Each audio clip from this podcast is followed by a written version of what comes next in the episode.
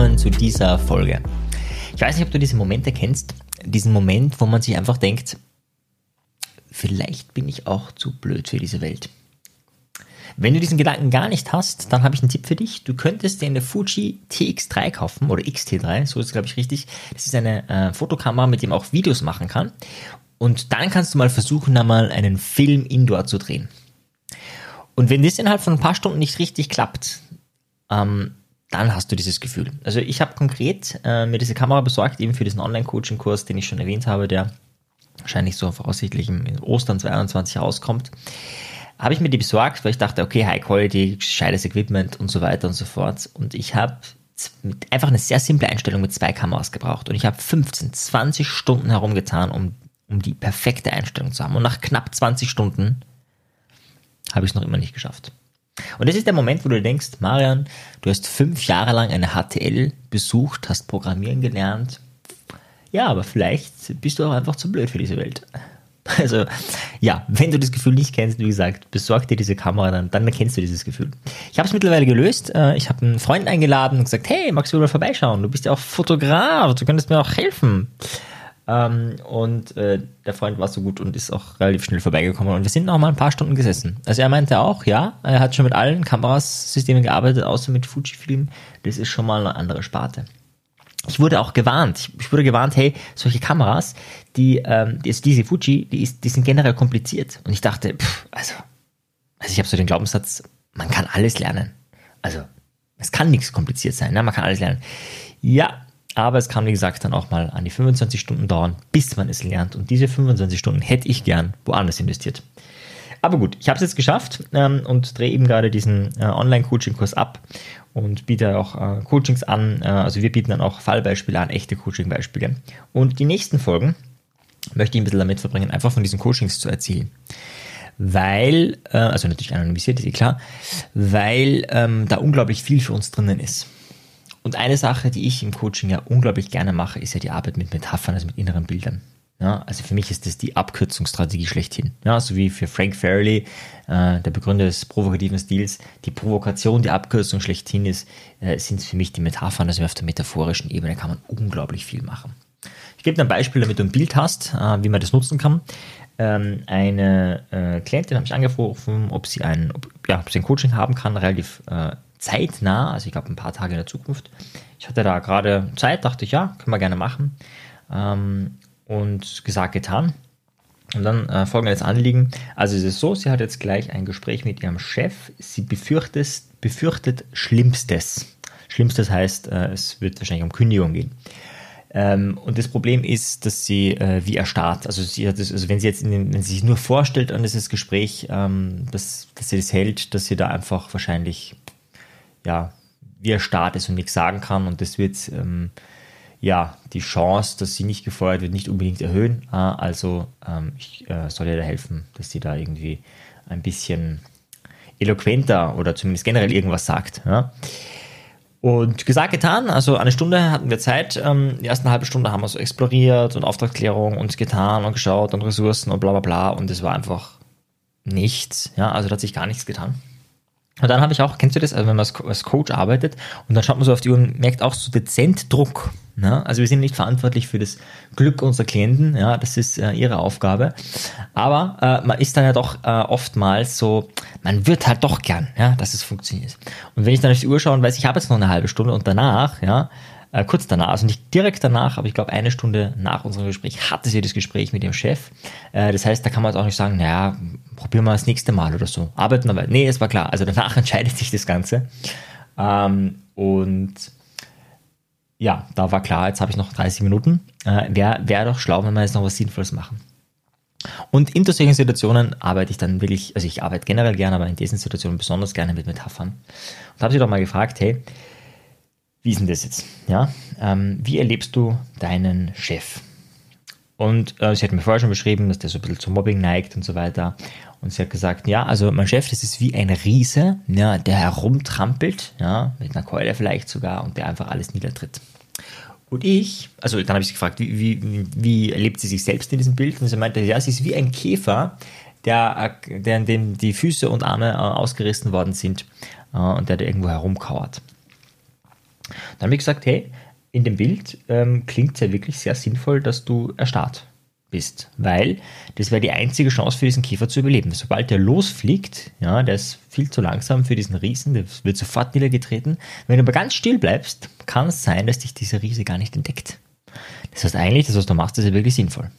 Hat sie genickt, ja, hat ihr nicht geholfen, aber sie meinte, ja, ja, in dem Bild, ja, stimmt schon.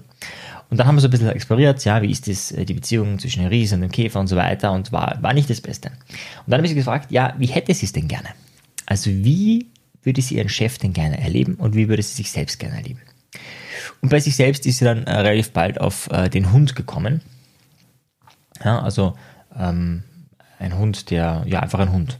War schon, war schon mal gut. Aber wenn man sich jetzt vorstellt, Hund und Riese ist noch nicht so. Und dann hat sie lange gebraucht und hat keine Idee, ja, was der Riese noch äh, sein könnte, haben könnte. Und dann habe ich gesagt, naja, ähm, vielleicht äh, passt sowas wie eine Kakerlake.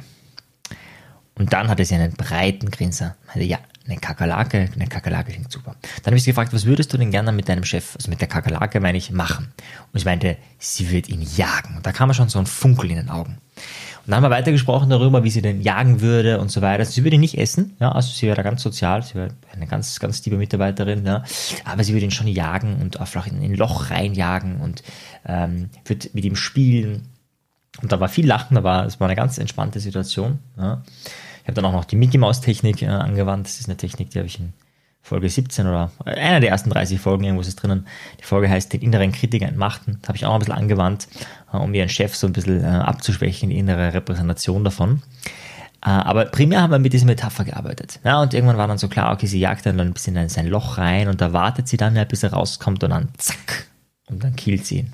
Also zumindest klang es so, sie hat es nicht ausgesprochen, ja, diese Mordfantasie, aber es klang so ein bisschen. Und dann habe ich gesagt, ja, was, was man noch, noch machen könntest, wenn er im Loch drin ist, ja, du könntest so einen riesigen Haufen hinkacken. Also direkt, wenn der Chef da in diesem Loch ist, diese Kakerlake, du könntest da so einen riesigen Haufen hinkacken. Ja?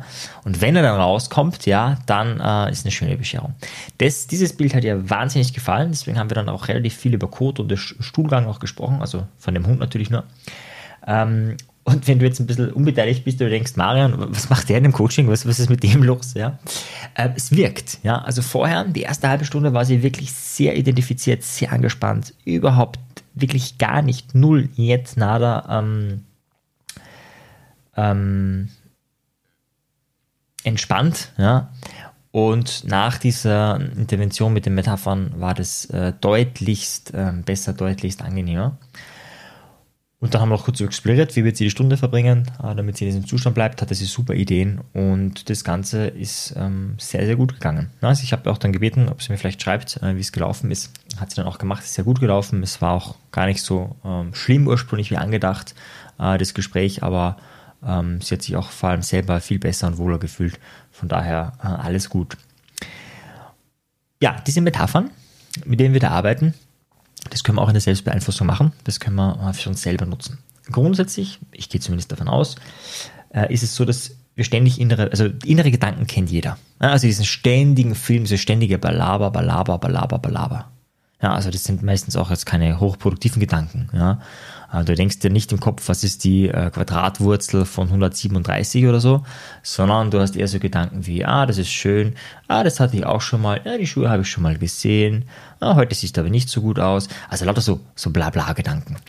Und genauso ähm, haben wir auch ständig innere Bilder, einen inneren Film der ist meistens unbewusst, genau auch so wie deine Gedanken. Ja, also wenn ich dich jetzt fragen würde, was sind alle Gedanken, die du gestern hattest, wirst du dich an einen winzigen Bruchteil von den Gedanken, die du hattest, erinnern.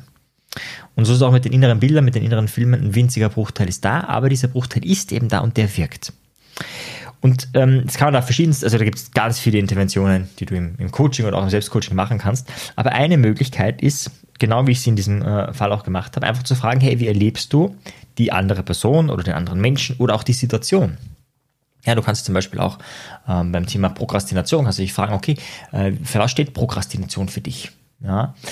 Und dann kann vielleicht so was kommen wie, ja, das ist wie im Mittelalter, wenn da unten so ein äh, Graben ist, wo Pech drinnen ist, ja, und in dem Moment, ja, wo ich äh, da reinsteige, da ähm, gehen die Flammen auf. da würde ich auch sagen, okay, wenn das, wenn das sozusagen das Hindernis ist dazwischen, wenn das die Prokrastination ist, dann wäre es ja wirklich sinnvoll, keinen Schritt vorwärts zu machen, also zu prokrastinieren, weil wenn du einen Schritt vorwärts machst, äh, machst dann verbrennst du ja. Ja?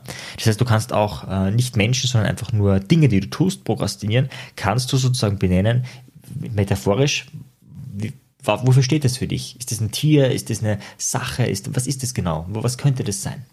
Und da könnte es zum Beispiel eben sowas sein wie, wie das. Und da frage ich vielleicht, okay, und wer bist du? Ja, du bist vielleicht ein Ritter, der aber eben nicht gegen Feuer immun ist und einfach verbrennen würde. Und dann kann man uns überlegen, wie kann der Ritter jetzt über diesen, äh, über diese äh, Pech, äh, über dieses Pech hinaus? Und dann kann man alle möglichen Lösungsmöglichkeiten haben. Ja? Also eine Klassiker wäre zum Beispiel ja, sich als ähm, gegnerische Ritter verkleiden, so dass man einfach rein kann ja, und so weiter und so fort. Also du kannst auf dieser metaphorischen Ebene unglaublich viele Lösungsmöglichkeiten ähm, dir ausdenken und manchmal braucht es gar nicht mehr. Manchmal reicht es. Manchmal überlegt man sich dann schon, okay, was bedeutet es denn jetzt? Was bedeutet es, dass ich äh, meinem Chef vor ähm, die, den Ausgang kacke? Ja, okay, die Frage sollte man sich vielleicht nicht stellen. Aber was bedeutet das, wenn du dich als gegnerischer Ritter verkleidest? Ja? Also manchmal äh, macht es durchaus Sinn, dass man sich diese Fragen stellt, dann wieder ins Hier und Jetzt bringt. Oft braucht es aber auch gar nicht. Warum wirken diese äh, Metaphern? Hm, naja, du musst dir das so vorstellen, wie wenn du der Unterschied zwischen einem Bild und einem Film. Ja, wenn du auf deinem Computer schon mal ein Bild aufgemacht hast, wirst du sehen, es hat vielleicht ein paar Kilobyte oder vielleicht ein paar Megabyte, aber das ist meistens keine besonders große Datei. Wenn du jetzt eine DVD einlegst, ja, hat ja in der Regel über 4 Gigabyte, ist das viel, viel mehr ähm, an Material. Und ein Film löst in der Regel auch mehr aus als ein Bild. Ich weiß, Ausnahmen bestätigen die Regel. Ja. Ähm, ein langweiliger Film wird gegen das Bild äh, von deinem Erstgeborenen oder von deiner Hochzeit weniger auslösen. Aber so in der Regel ist es schon so, dass Filme, ja, wenn du an 90 Minuten schaust, mehr Wirkung hat, als wenn du kurz ein Bild siehst. Und so ist es auch ähm, mit Metaphern. Eine Metapher ist verdichtete Information. Da ist unglaublich viel Informationsgehalt drinnen. Also dein ganzes Wissen über Hunde, dein ganzes äh, Wissen über Kakerlaken, dein ganzes Wissen äh, über Stuhlgang und so weiter, das ist da alles verpackt drinnen, verdichtet und hat Wirkung. Und eben weil es so verdichtet ist, hat es meistens auch sehr, sehr viel Wirkung. Positiv wie negativ übrigens. Also ist jetzt nicht so, dass Metaphern grundsätzlich positiv wirken. Nein, nein. Du kannst ja auch, Beispiel von Gunter Schmidt, da hat, kam eine Klientin die hatte eine chronische Nackenverspannung und medizinisch war alles in Ordnung und deswegen war es irgendwie so, hieß es psychosomatisch. Und relativ schnell kam es, äh, war es klar, dass ihr Chef, ähm, der ständig im Nacken hängt übrigens, ja, also sprichwörtlich im Nacken hängt, äh, dass sie den wahrnimmt wie einen Rottweiler.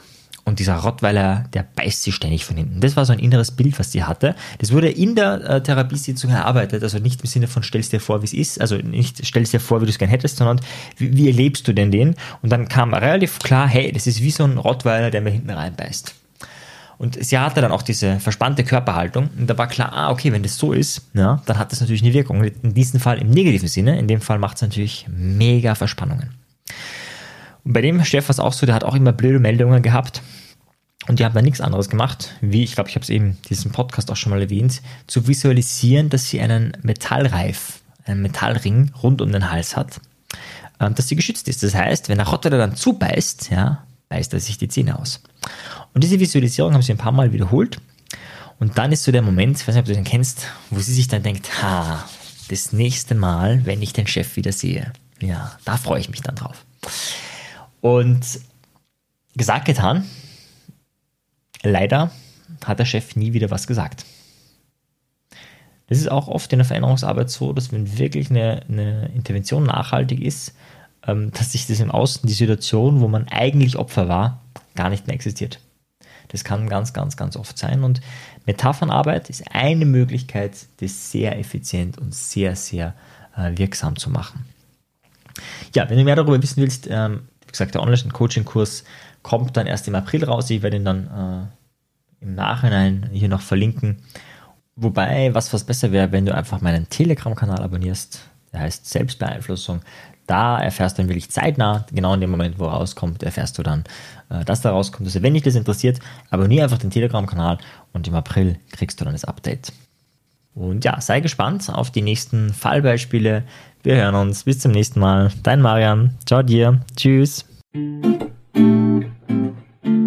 Wenn dir die Folge gefallen hat, dann bewerte sie doch auf iTunes. Wenn du mehr möchtest, dann schau auf meinem persönlichen Telegram-Kanal Selbstbeeinflussung vorbei oder bei einer meiner Webinare, die interaktiv und kostenfrei sind. Diese findest du auf meiner Website, genauso wie das Audioprogramm, welches mit dem Gutscheincode Podcast günstiger zu erwerben ist.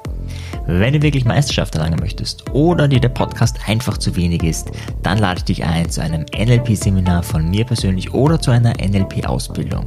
Schau einfach mal vorbei auf die Website. Ich freue mich auf dich. Bis bald. Dein Marian. Ciao dir. Tschüss.